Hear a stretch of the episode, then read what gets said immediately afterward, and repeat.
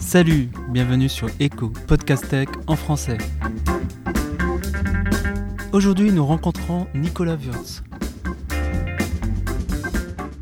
Salut Nicolas, est-ce que tu peux euh, te présenter, ton parcours et ce que tu peux nous dire sur toi?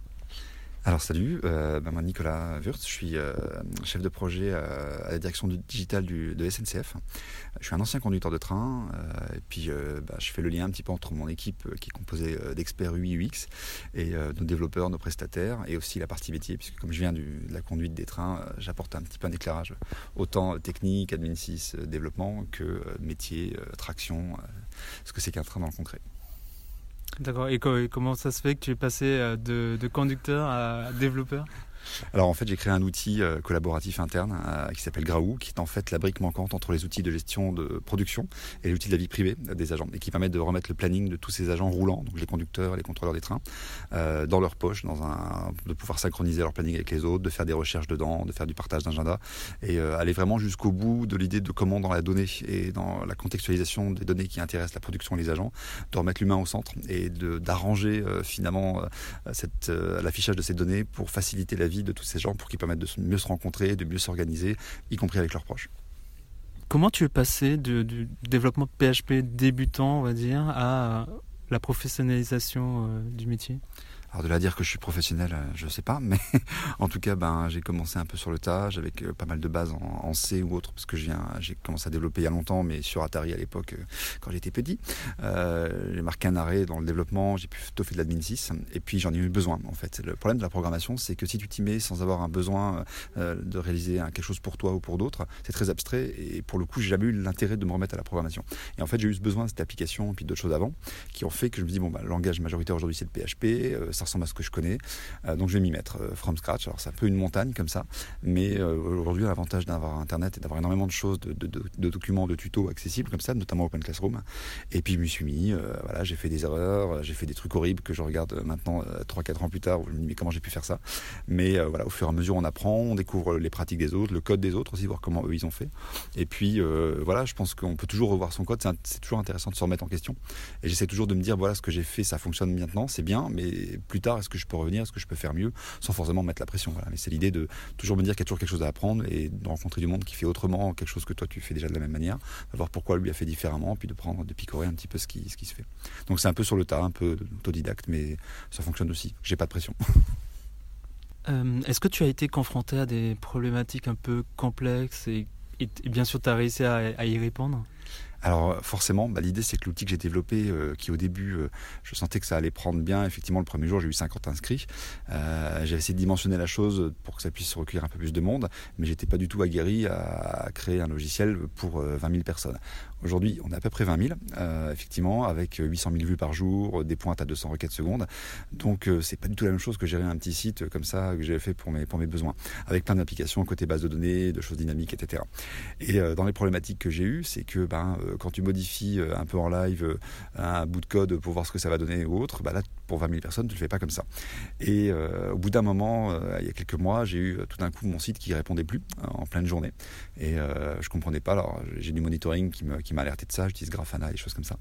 Et euh, je voyais effectivement, euh, ben, j'avais 8000 requêtes par, euh, par, par minute.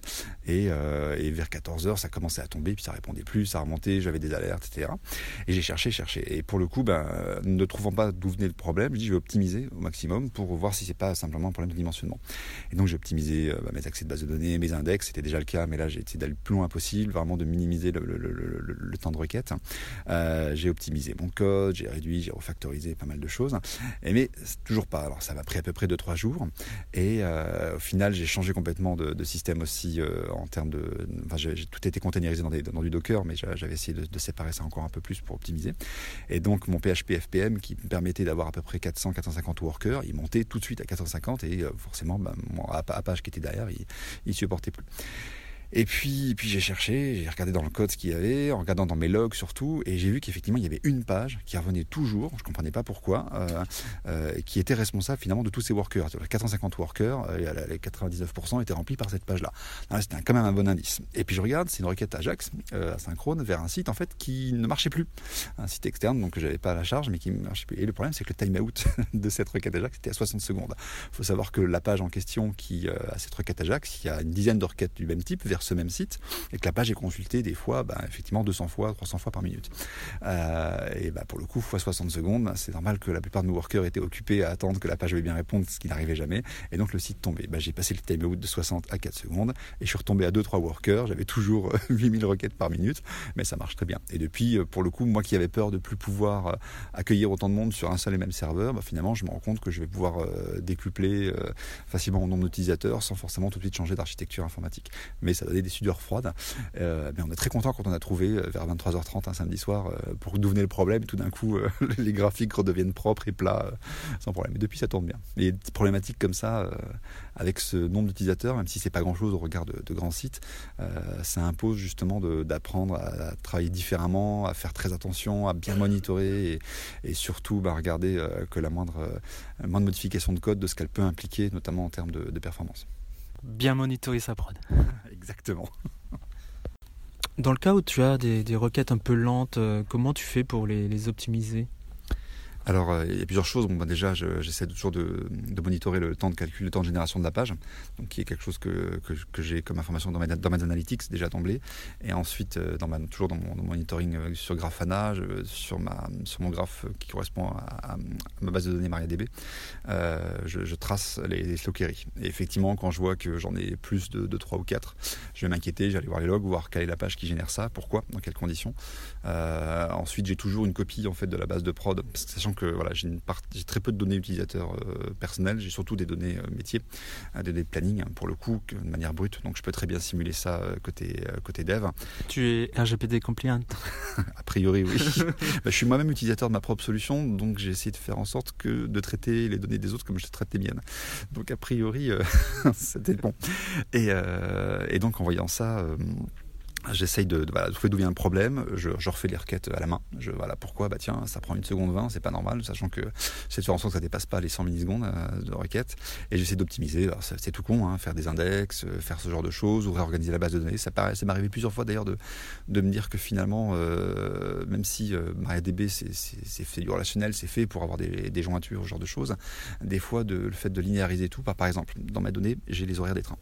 Les horaires des trains, il y a les gares, il y a les arrêts, il y a les périodes, euh, il y a les lignes, etc. Sauf que ça, ça fait 3-4 euh, fichiers différents, en tout cas quand on les importe euh, côté Open Data.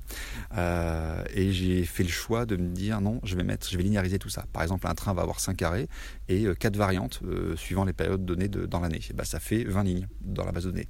Je vais avoir beaucoup de redondance de données pour le coup, parce qu'effectivement, je répète 4 fois le même arrêt, 4 fois la même gare, etc. Mais au final, l'indexation est très simple, c'est très rapide, c'est très limpide aussi en termes de code. Ça m'évite d'avoir des jointures, avoir des, requêtes SQL qui, qui font 4-5 lignes avec des retours.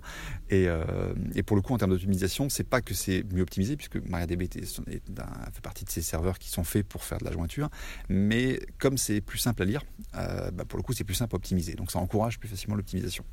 Et j'essaye au maximum de faire en sorte que la plupart de mes requêtes soient, euh, les plus courtes possibles. Pour donner un ordre d'idée, j'ai une page de statistiques pour les agents qui peuvent voir euh, le nombre d'arrêts qu'ils vont qu'ils ont fait dans l'année, de kilomètres, de tâches, etc., qui regroupe tous les, indicateurs un petit peu sur toute leur euh, production. Et il y a énormément d'items et de, KPI, comme on dit. Euh, il y a à peu près 2000 requêtes SQL et la page se génère en 0,8-0,9 secondes ce qui est au regard des données, alors c'est pas énorme non plus, hein, il y a à peu près 15 gigas de données euh, sur une année, c'est quand même assez performant, surtout si euh, en fin d'année, la plupart des conducteurs ou des contrôleurs viennent euh, faire un petit peu, voilà, qu'est-ce que j'ai fait cette année, et tweeter ça derrière, ça, voilà, ça, je vois les pointes de charge sur cette page-là à ce moment-là, mais ça, ça tourne plutôt bien, et pour le coup, il n'y a pas trop de ralentissement. N'hésitez pas à nous dire ce que vous pensez du podcast, ou si vous avez des suggestions d'amélioration, rendez-vous sur notre compte Twitter Podcast Echo.